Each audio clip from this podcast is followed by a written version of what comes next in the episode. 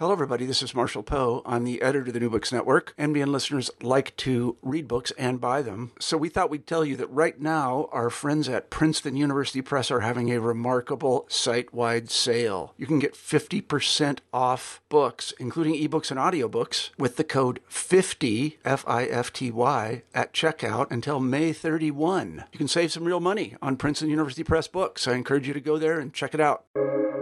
Welcome to the New Books Network. Hello and welcome back to the New Books Network. I'm Brady McCartney, your host today. I'm joined by John McNeill, co author of The Great Acceleration, an environmental history of the Anthropocene since 1945, published by Belknap Press. Professor McNeill serves as university professor at Georgetown University. He is also a past president of the American Society for Environmental History and the American Historical Association. John McNeill, welcome to the podcast. Thanks, Brady. Glad to be here. Yes, well, thank you for joining us. I know you've been traveling, so I'm happy we were able to connect. Um, so, to begin, uh, this this may seem like the most basic question one can ask about this book, but uh, what is the Great Acceleration? The Great Acceleration is a term that a handful of scholars and scientists now use to refer to the comparatively sudden and comparatively large expansion in the uh, use of fossil fuels, the human population, the proportion of rivers dammed around the world, the rate of economic growth, etc., etc., etc. That is a handful of uh, indicators of global environmental change and a handful of drivers of global environmental change. And since the middle of the 20th century, and particularly in the first several decades after 1950, this uh, great acceleration um, produced a, a dramatic um, turning point in global environmental history, and I would argue in human history uh, as a whole. The term was uh, hatched, uh, at least in this particular context, in a conference in the suburbs of Berlin in maybe 2004, 2005. Um, a conference devoted to trying to understand and contextualize uh, modern environmental change and um, together with Will Steffen, an Australian uh, geochemist, um, I um, tried to uh, encapsulate, to summarize what everyone at the conference was talking about with this phrase, the Great Acceleration, which Will Steffen has done a good deal to uh, publicize and which both he and I uh, have uh, used a lot in our own work. Well, you have anticipated one of my next questions. Uh, so, so I, I, was wondering how long this idea had been sort of um, cultivating in your mind, and it, it, sounds like, I guess, from publication to this conference, um, roughly a decade, give or take. Yeah, but I and others as well have been thinking in these terms without using the phrase the great acceleration longer than that. So before I wrote this book, I wrote a general environmental history of the 20th century, which is called Something New Under the Sun, published in 2000. And the main contention in that book is that the scale, scope, and pace of environmental change in the 20th century was greater than uh, ever before, at least uh, in the last uh, 66 million years since the asteroid impact uh, in the Yucatan and that within the 20th century, the scale, scope, and pace of environmental change uh, ramped up substantially in the middle of the century. So that right there, which is not necessarily an idea original with me, uh, is the concept of the great acceleration without the term the great acceleration. And I say this is not necessarily original with me because a Swiss climate historian named Christian Pfister had sometime in the 1990s written a piece uh, called the 1950s Syndrome, which was originally published in German, but I'm pretty sure it was translated into English. And his argument is confined to Europe, but he makes the case, and I found it a very persuasive case, that particularly with the advent of cheap oil in Europe in the 1950s, that uh, environmental history was entering a new era. He made the argument only for Europe. I made the argument globally, and a lot of natural scientists who pay attention to variables such as uh, atmospheric chemistry or ocean chemistry, they uh, tend to see this as a global matter as well. Yes, and I would argue that uh, The Great Acceleration, your book, uh, makes that argument pretty persuasively. Um, I was actually going to ask you about uh, connections between this book and um, your earlier work, including uh, something new under the sun. So, so thank you for again anticipating that, because to me there are obviously some strong connections, um, even if you sort of drill down um, in this book in a way that uh, that book is is certainly more expansive. Yeah, the Great Acceleration book, uh, it's only half the size of something new under the sun.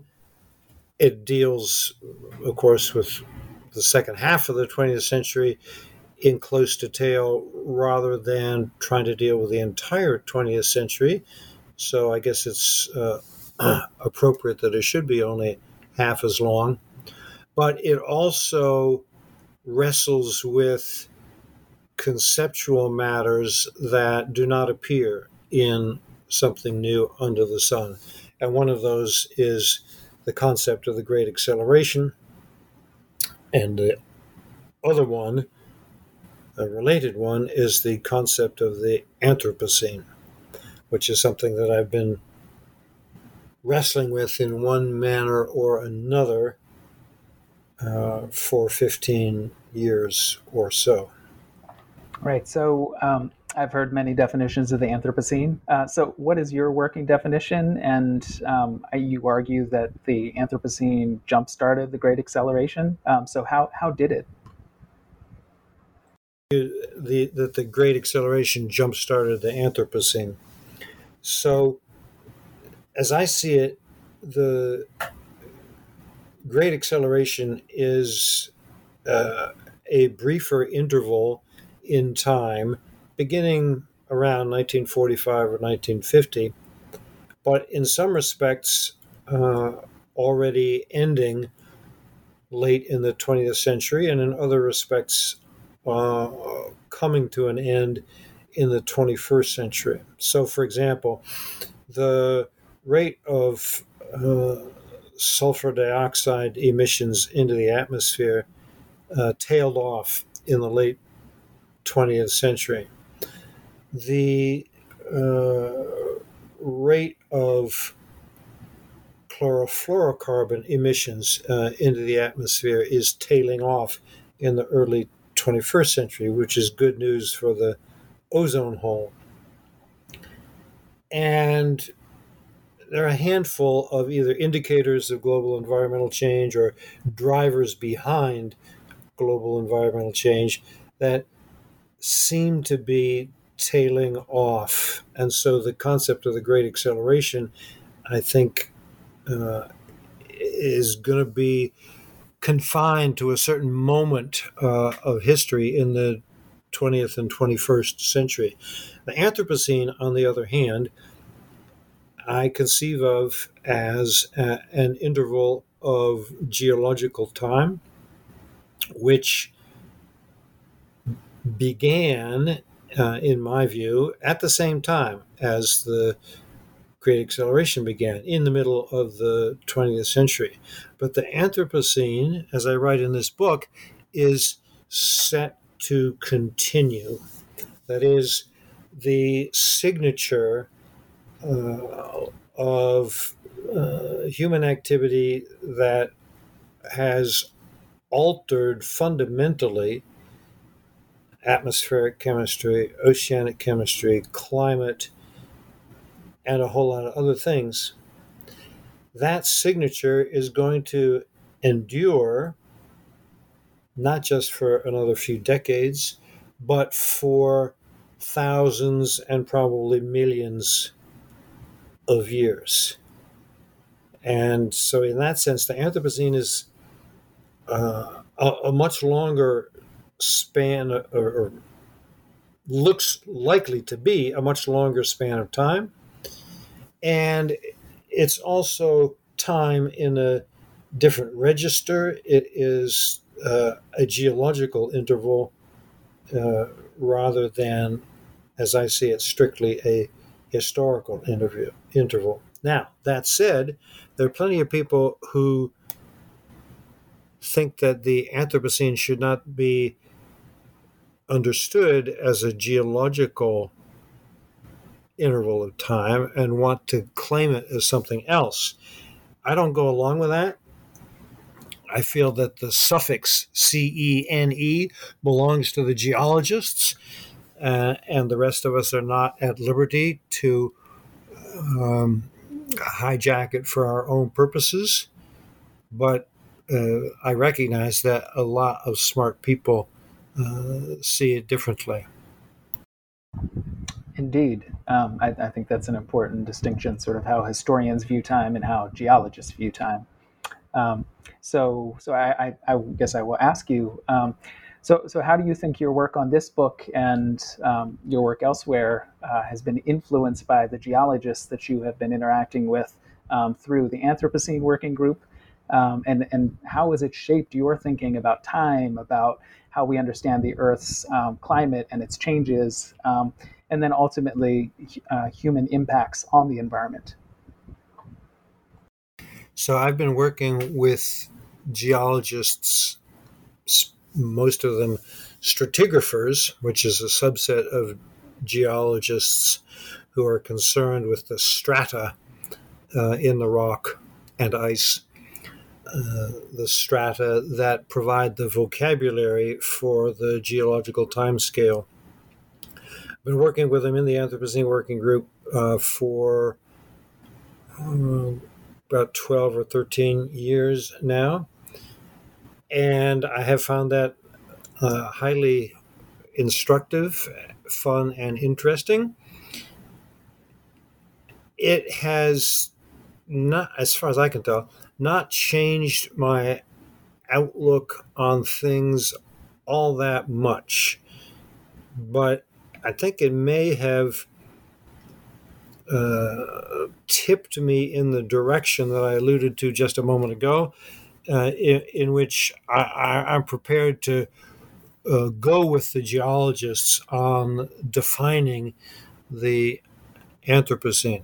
Actually, I should say more precisely, go with that subset of geologists uh, who believe the Anthropocene should be formally recognized in the geological timescale. There are plenty of geologists who oppose the idea vigorously.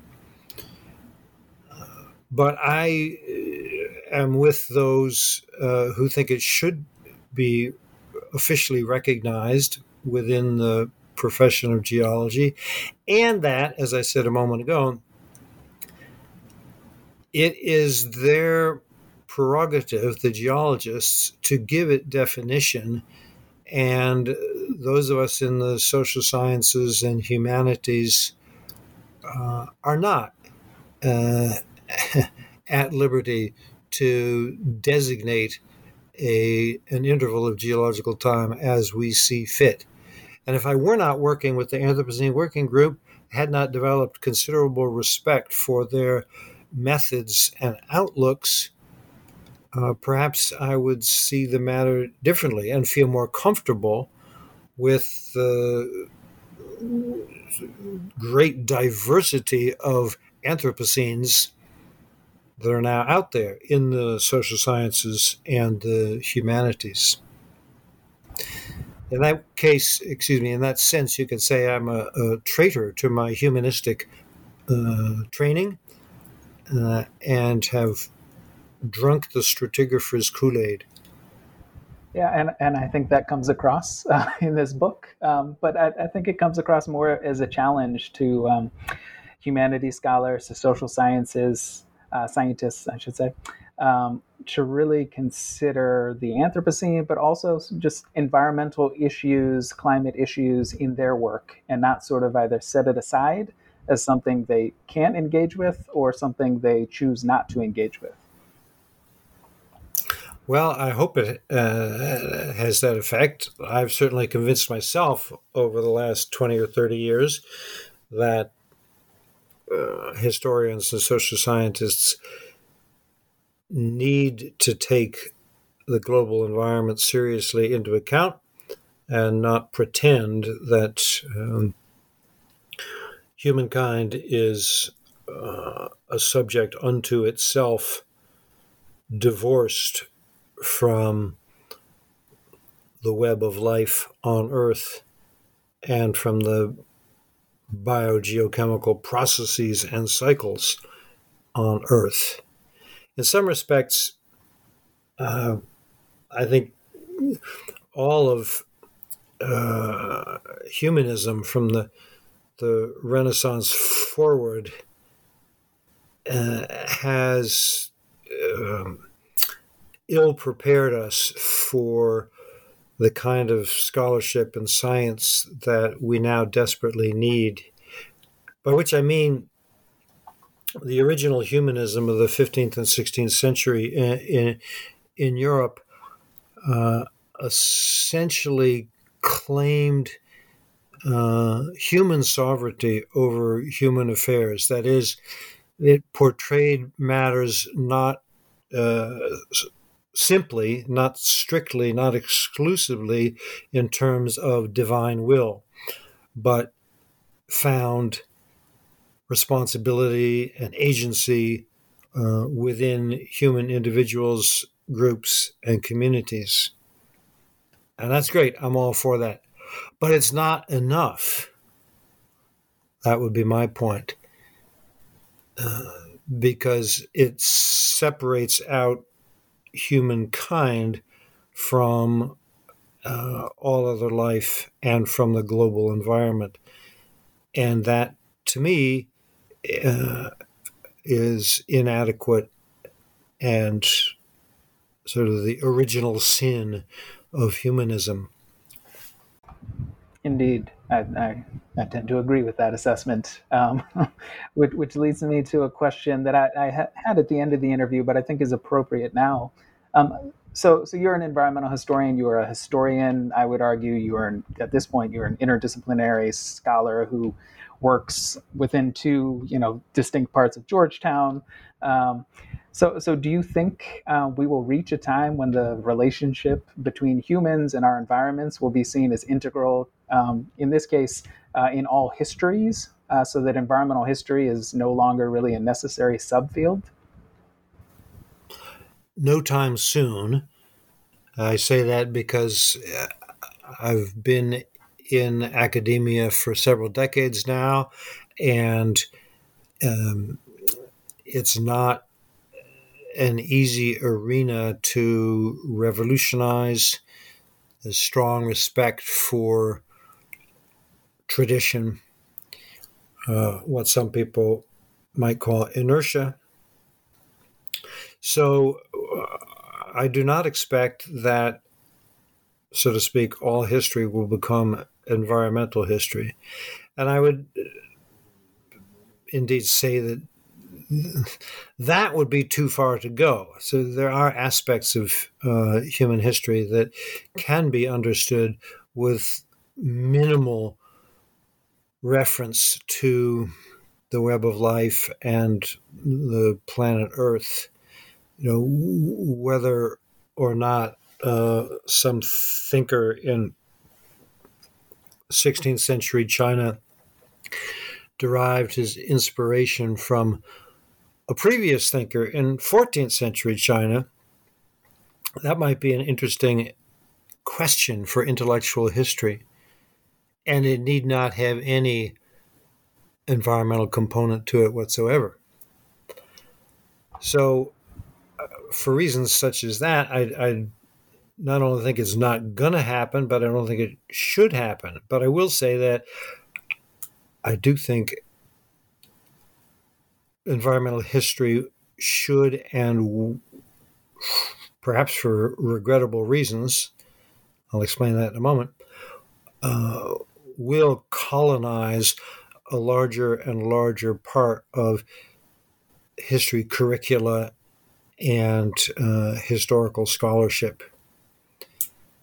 And I said partly for regrettable reasons. What I'm alluding to there is that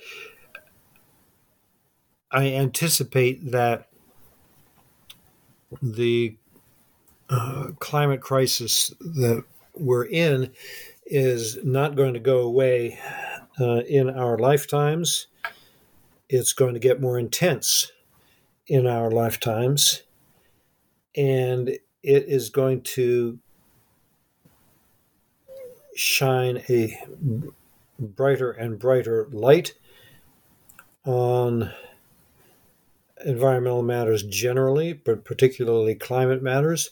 And as a result, more and more scholars are going to be thinking about making their work more and more relevant to environmental and climate matters. Every generation of scholars is influenced by their own lives and times, and the current and next generations, in the plural, of scholars, I expect, are going to be more and more influenced by the depth and pervasiveness of the climate crisis.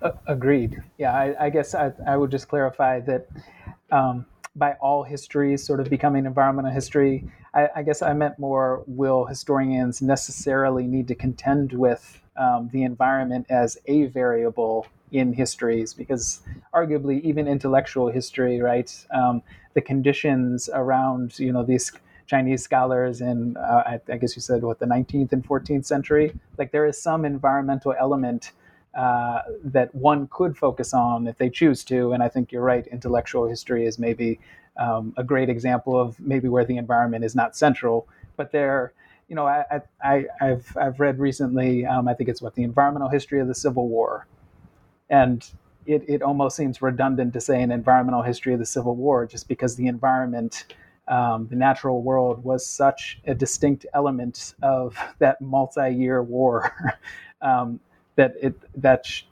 in my view, should just be folded into a history like that. Um, you shouldn't need sort of the disclaimer environmental history of um, it's it's just like one of those variables to contend with because if you don't you know that something is missing from that history yeah and people writing about the civil war for more than 100 years have commented on things such as uh, the weather and the terrain and the supply of horses and other things that are connected more or less directly to the natural world.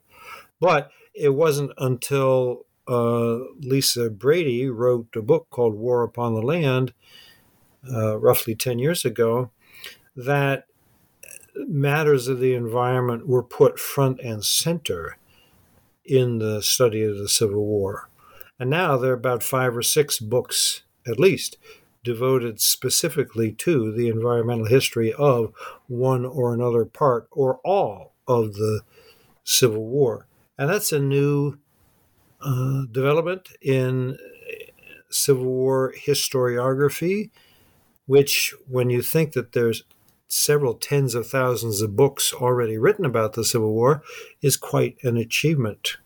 And environmental history has the potential to do that for any number of subjects that are well worn and which historians think they already know about. But at the same time, I maintain that there are provinces of history for which an environmental perspective uh, is not going to add anything. And there will always be such provinces. Fair enough. Fair enough. Um, so, so switching gears, um, we, have talked a little bit about resources, um, specifically energy resources you mentioned. Um, I, I, I, would say that throughout this book, there's sort of a tension that is sometimes stated, sometimes unstated, um, between sort of a resource scarcity, um, you know, in part brought on by the accelerating needs of a growing human population, um, and then sort of this abundance mindset that's certainly present um, in many human communities and intellectual circles that I'm familiar with. Um, so, so how do you think about this sort of scarcity abundance dynamic um, and its relationship to the Great Acceleration? Brady, that's a big and tangled question, but let me give it a try. You're welcome to take so, the rest of the podcast answering it if need be. first of all, uh, I would say that uh, a, an ideology of abundance and expectation of abundance does characterize a fair bit of modern history. I would attribute it to two things in particular. And the first of these is the uh, experience of colonization of the Americas and particularly North America from the 17th century forward. And for Atlantic Europeans, the Americas seemed a, a, land of abundance, particularly of certain things that had become often scarce in Atlantic Europe, such as timber. Now, understand, of course, that this is predicated upon the drastic depopulation of the Americas in the century and a half following Columbus and the dispossession from ancestral lands of Amerindian peoples. But as that was happening, and after that had happened, the American hemispheres looked like a land of plenty to Atlantic Europeans. That's one source of this ideology of abundance and expectation of abundance. The second source, which I think is more widespread and less confined to Atlantic Europeans and their descendants in the Americas, would be fossil fuels. I attribute tremendous importance to the advent of fossil fuels in the 19th century, and within that, the advent of uh, oil in the 20th century. I'm not alone in this, but I'm uh, among those who think that the fossil fuel age is an age unto itself, an age apart uh, in uh, human history. And the reason for that is straightforward. Cheap energy made uh, a whole lot of economic activity feasible that otherwise would not have been feasible. It um, enriched large proportions of uh, humankind, and as of the 21st century, has enriched uh, the great majority of humankind, albeit very, very differentially, that is, with tremendous uh, inequalities among human groups and human individuals. So that's where abundance and the expectation of abundance uh, comes from uh, in the main, as far as I'm concerned. Scarcity and the perception of scarcity is uh, a very long standing in human affairs. Most uh, human communities for the last 300,000 years, at one point or another, have experienced what they regarded as scarcity, most conspicuously of food, but perhaps at other times of other things. And in modern history, um, that could extend to any number of things that have come to be essential to maintaining uh, economic, social, and political systems we have devised and within which we live. So there's could be scarcity of timber, as I mentioned a moment ago. It could be scarcities of coal and of oil, of various minerals, of computer chips at the moment. Uh, all that is, um, in some respects, a self inflicted scarcity. These things are not absolutely necessary. Humans can survive without them, although at much lower standards of living and in smaller numbers.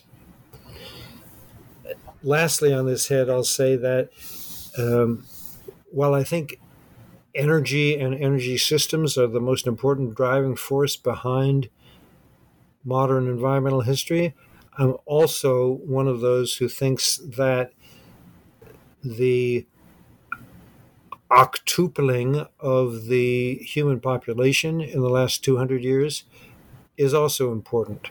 And it's also relevant to scarcity and the perception of scarcity. Uh, although that is one of the variables that I think is um, going to change. It's relevant to the the end of the Great Acceleration, as it was relevant to the start of the Great Acceleration. What I'm getting at here is that human population is probably going to cease to grow around 2060 or 2070 and probably, not that anybody can predict such things with any confidence, slowly decline after that. And if that happens, then one of the major driving forces behind global environmental instability of the last 200 years is going to disappear. And that might make it easier to stabilize global ecological systems. Indeed, yeah, I, I think um, any reader of this book walks away thinking about energy, um, access to cheap fossil fuel energy, and um, demography, uh, increasing population, decreasing population, and when the decrease may begin um, in this century. Well, I hope so. Those are the things that uh, Peter Engelke and I wished to emphasize. Yeah, so I, I, think it comes through as as I was reading uh, Beyond. I guess the second chapter, um, I, I, certainly dove into those, but that that the second chapter where you really drill into energy and population, it's just uh, there. There was a resonance time, if you will, uh, to that chapter in a way um, that yeah. I think is is important for me to recognize. Uh, and speaking of resonance times, I, I do wonder um, as you see population decrease and presumably some sort of uh, sort of large scale desire for resources decreasing at the same time. Perhaps, obviously, we cannot count on that. Um, I, I, think about the resonance time issue with uh, various greenhouse gases and how even a declining population, human population, uh, like you already have some of this um, greenhouse gas emissions baked into not only you know future generations' lives that we can imagine, but future generations we can't even imagine. You know, thousands of years from now, uh, at least generations of humans. Yeah, to some extent, we have so to speak, already bought a whole lot of climate change and can't give it back. So, with respect to carbon dioxide, most important greenhouse gas, we're at about 420 parts per million now, and it's going to be very difficult to lower that in the near future, almost completely impossible. And indeed, it's going to climb uh, almost for certain to 500 parts per million uh, and maybe more. And the main reason for that will, will be the continued use of fossil fuels. So, another huge variable,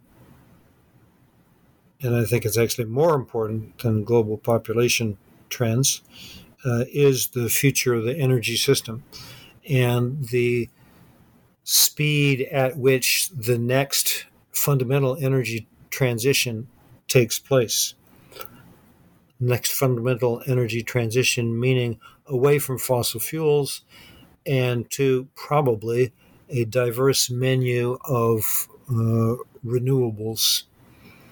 And uh, human communities have struggled with this uh, in the last 30 years, have failed to recognize the urgency of it.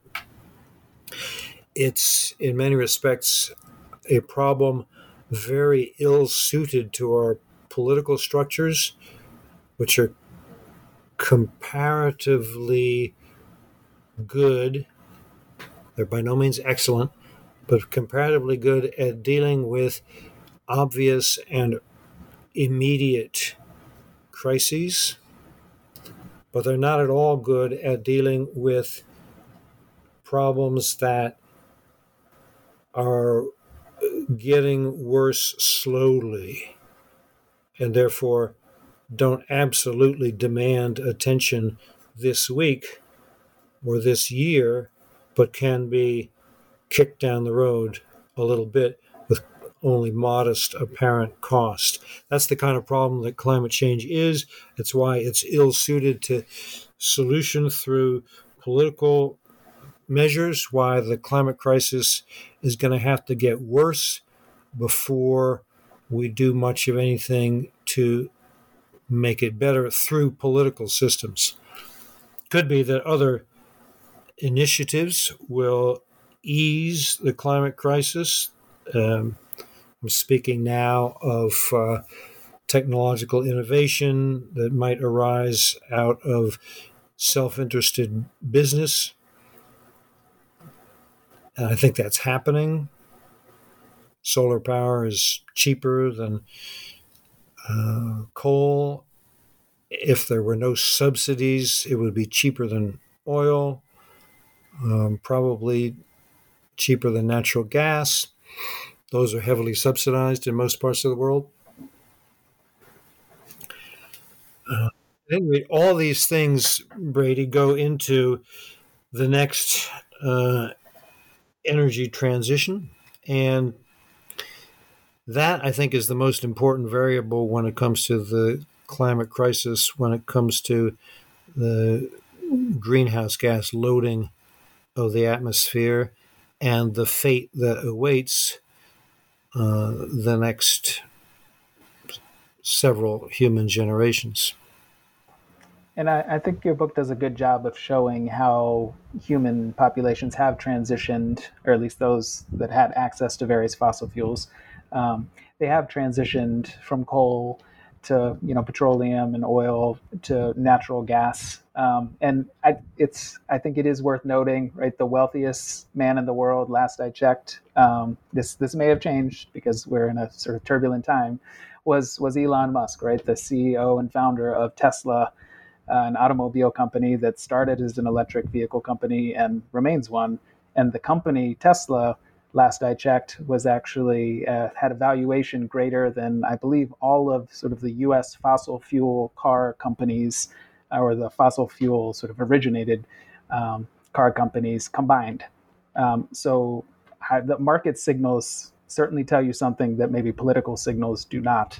Um, not that we can rely on the market or, you know, self-interested business people to sort of save us from climate change, but there is an element that um, consumers, customers, people are signaling that they want a different kind of energy, a different product. Um, and I think, as you rightfully point out, there are companies that have noticed this and realized there's both a profit to make, um, products to make, but also maybe some social good as a byproduct.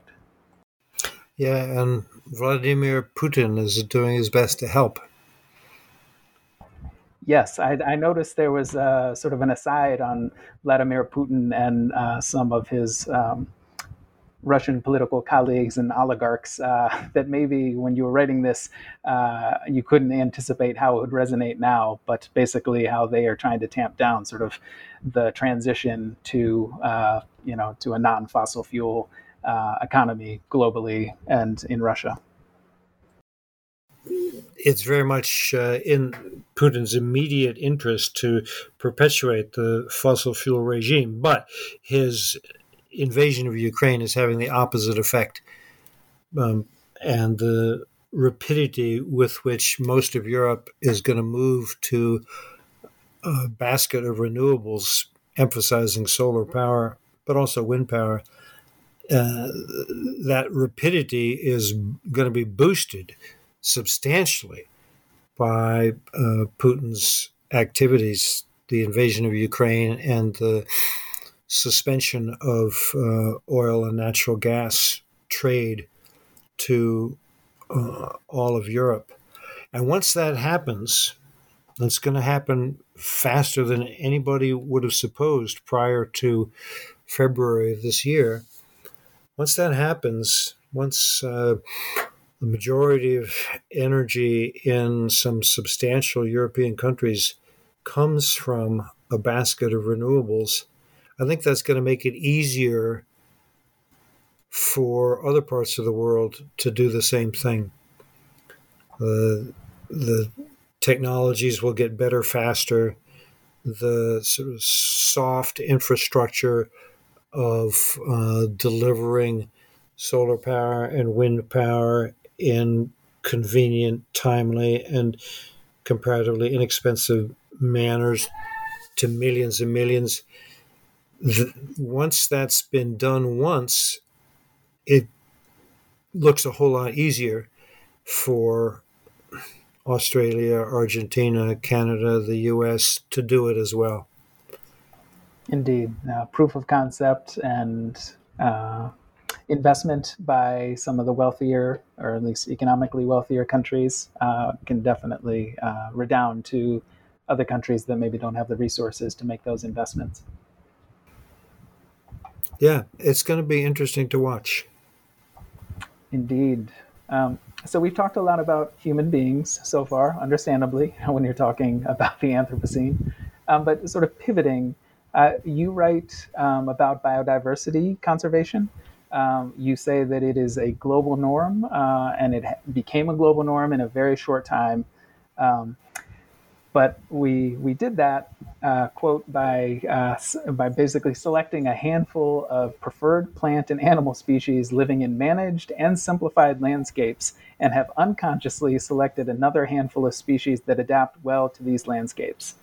Um, and then you ask, are we content with a world containing billions of humans, cows, chickens, and pigs, but only a few thousand tigers, rhinoceros, uh, polar bears? or none at all. So I'm, I'm wondering how you think about this uh, biodiversity conservation paradox, because that's that's how, how it came across to me that it really is a paradox, at least in the way that you framed it. Mm. Well, I did not um, think of it in terms of a paradox when Peter and I wrote those words. Um, let me begin by connecting this to the uh, climate crisis uh, in two ways. First of all, the as everybody who pays any attention to these matters knows, the climate crisis intensifies the uh, reduction in biodiversity by uh, making some uh, habitats scarce and f- forcing other habitats, so to speak, to migrate poleward as the earth warms and some species are not well equipped to do that and therefore will go to the wall.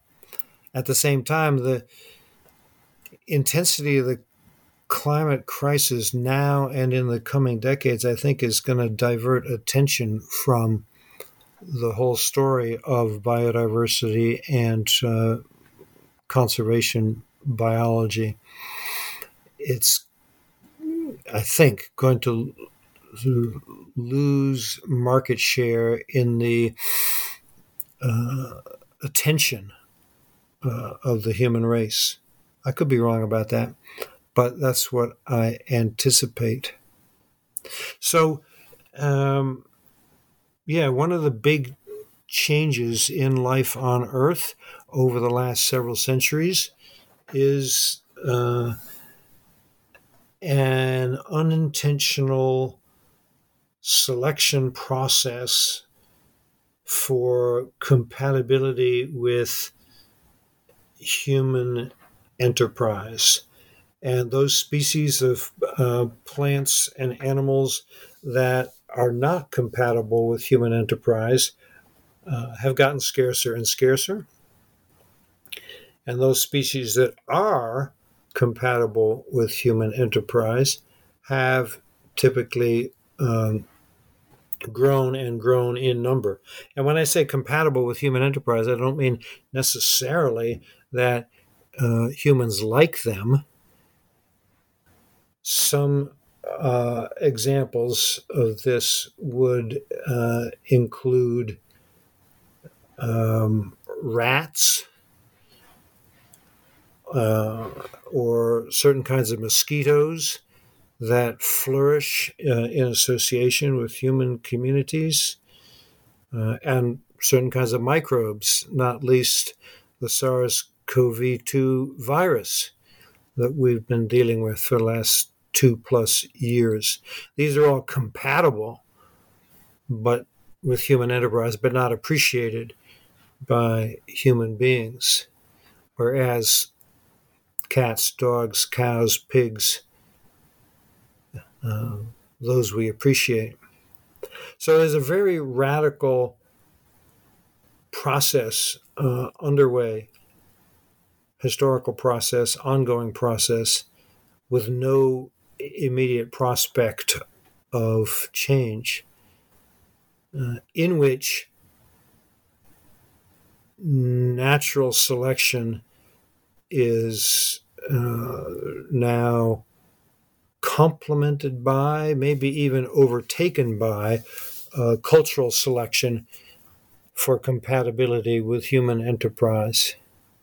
To me, that's a really important development in the history of life on Earth. Doesn't get quite the attention that I think it deserves.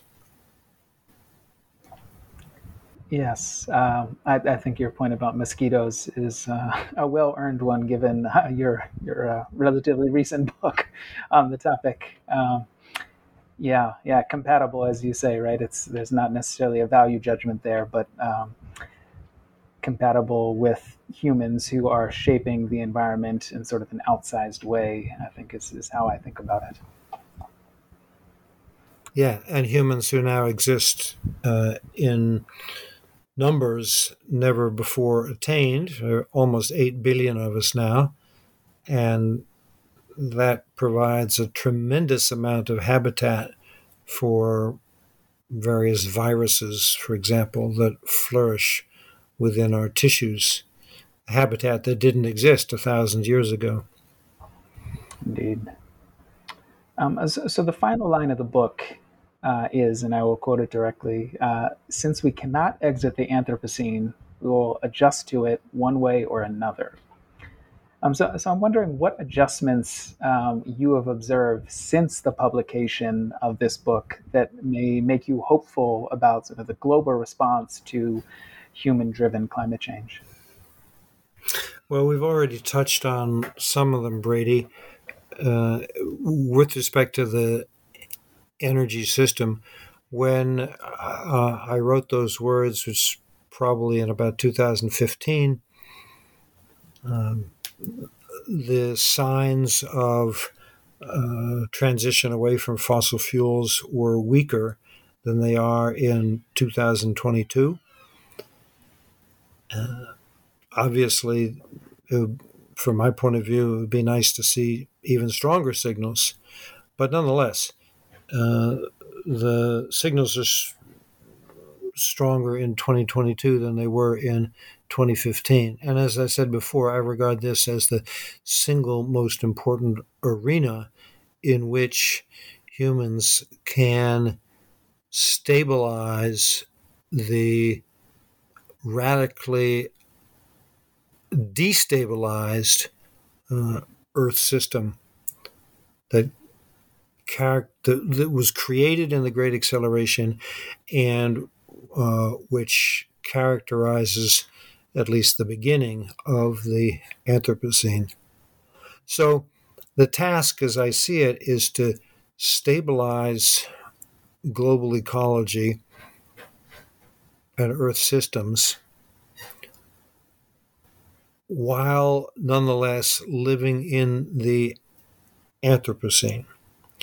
And there are two main schools of thought about how this can be done, and I subs- subscribe firmly to one of them.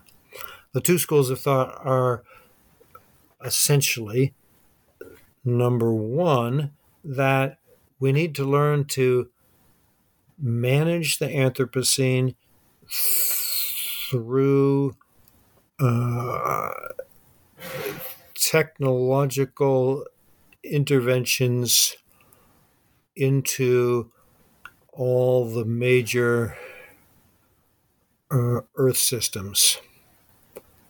And for example, we need to have the courage to undertake geoengineering of the planet, manage the planet. That's one point of view. And I'm uh, not a subscriber to that. Uh, the reason for that is I'm skeptical of the human ability to manage something as complex as planet Earth uh, satisfactorily. And inevitably, as a historian aware of the history of uh, a number of utopian schemes, uh, concerned that uh, a handful of self appointed people uh, might try to manage the planet for their own benefit uh, to the cost of everybody else. The other position, which uh, I'm more comfortable with, is that the way to adjust to the Anthropocene is not to try to manage the planet through technological intervention, but instead to try to weaken the drivers of destabilization. Uh, we've talked about a couple of these already, uh, and let me return just to those two. Uh, the fossil fuel centered energy system and uh, population growth. If, as I see it, those two things are two of the most important things destabilizing global ecology in the last two centuries, and particularly the last 75 years, then it seems to me it makes sense to focus on those two things and to dismantle the fossil fuel based energy system and replace it with something that is much less disruptive of Earth systems. And solar power, wind power, renewables uh, fit that description. As regards global population gr- growth, it seems to me it makes sense to try to sl- to slow that to hasten the day when uh, human numbers peak. And there are ways to do that, such as maximizing formal education for females, which in decades and centuries past has always and everywhere reduced fertility rates. And it has additional benefits too, at least as I see it. The Taliban might disagree with me on that. And um, secondarily, urbanization, which thus far, always and everywhere in recent history, has also suppressed fertility rates. So there are ways, I think, that are comparatively benign and do not lend themselves to the kinds of dangers that I see in geoengineering to stabilize global ecology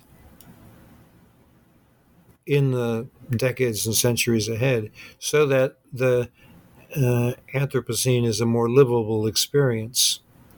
It doesn't mean that the Anthropocene is over because uh, humans have already changed the earth and its geology so dramatically that that imprint is going to last at least until the next glaciation, whenever that comes. And it looks like we've postponed it, perhaps by tens of thousands of years, by putting so many greenhouse gases into the atmosphere. So that is the way I see those things. Okay, thank you. Uh, so, so final question. Um, you've served as the president of the American Society for Environmental History and the American Historical Association. Uh, so I'm wondering um, what role you think historians should play uh, during the Anthropocene as sort of the climate crisis becomes sort of more noticeable on a day-to-day basis as um, sort of ordinary folks are wanting sort of a response not just from politicians not just from sort of uh, you know business owners but from from scholars. Well, it doesn't seem to me like people with their hands on the levers, levers of power are clamoring for guidance from scholars. Maybe I'm missing something. I also think it's the case that scholars are often not expressing themselves in ways that make their ideas accessible to people in the policy world. So there's more of a disconnect there than perhaps there could be or ought to be. At any rate, uh, insofar as historians have uh, practical utility, it consists of uh, some of the following. One, we can show that the way things are is not necessarily the way that things must be because at other times things have been different. And for people who are completely ignorant of history, which uh, is perhaps too many people, uh, accepting what is as what necessarily must be uh, is easier.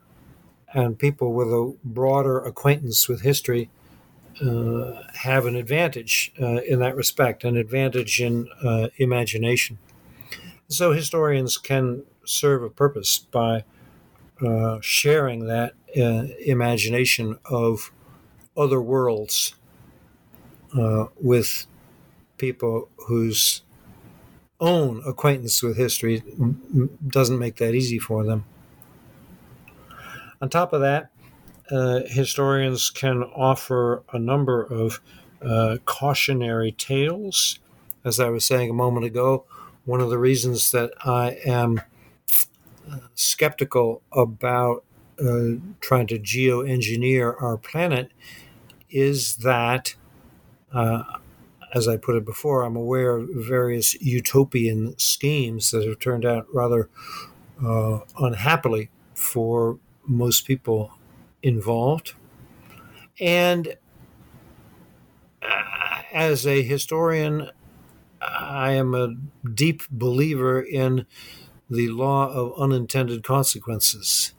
And I think most historians are uh, because of what they study. And so, prospects such as geoengineering to anyone with a historical education looks dangerous and doubtful because we would expect lots of other things to happen that were not expected and might very well be uh, unwelcome. So, um, cautionary tales uh, are something else that historians are good at. And of course, um, historians are um, attuned to issues of uh, context and uh, complexity, which I think is an advantage and something that perhaps we could share uh, to the advantage of uh, other c- communities as well. So, when speaking about, for example, uh, energy transitions, uh, historians are aware that energy transitions have never been fast. And they necessarily involve uh, connections to uh, social, economic, ideological, political, and other systems. And so there's a great deal of um, either preparatory work or simultaneous work that has to go on uh, to make an energy transition happen. And you wouldn't necessarily understand that if you didn't pay attention to the transitions from uh, biomass to coal energy, the transitions from uh, coal to oil, most of which have been accretions more than replacements uh, in human history. And yet, this time, what is clearly needed is not so much an accretion, not adding various renewables on top of the fossil fuel centered energy regime, but a replacement of the fossil fuel centered energy regime by something else. So that's an even more complex uh, energy transition than the ones evident uh, in the historical record. I think it would make sense for historians to try to explain that and the the complexities and underlying necessities of the energy transition that is so urgent in the 21st century. Yeah, so I, I think thinking complexly is one of those skills that hopefully you learn early in life. Um, but as you suggest, not everybody has. And then throwing in sort of the law of unintended consequences just makes things even more complex. Um, that said, I think your book clearly articulates uh, what the Great Acceleration was and is, and sort of the context for the Anthropocene. And I think you've and your co author have done a wonderful job of um, writing a book that I, I, think I could actually hand to people who aren't sort of in the academic spaces I spend much of my time in. I think I could give this book to you know people in my family or friends. Um, so one, well done, and two, thank you because that is that's a real gift to be able to give folks in your life a book um, that is complex, but also really I think uh, sheds light on some issues that are maybe not as well understood as they could be. Well, Brady, I hope if you give it to them that they read it. I, I, and that they like it. I, I, think so. I, am usually a good, good. Uh, I don't want to say salesperson, but I, am persuasive when there's something that I have read or that I've seen or listened to that I really like. So, so I'll let you know how that goes. Um, but with that, uh, John McNeill, I thank you for joining me today. Sure thing, Brady. Thanks for inviting me. Absolutely. Uh, and this concludes another episode of the New Books Network.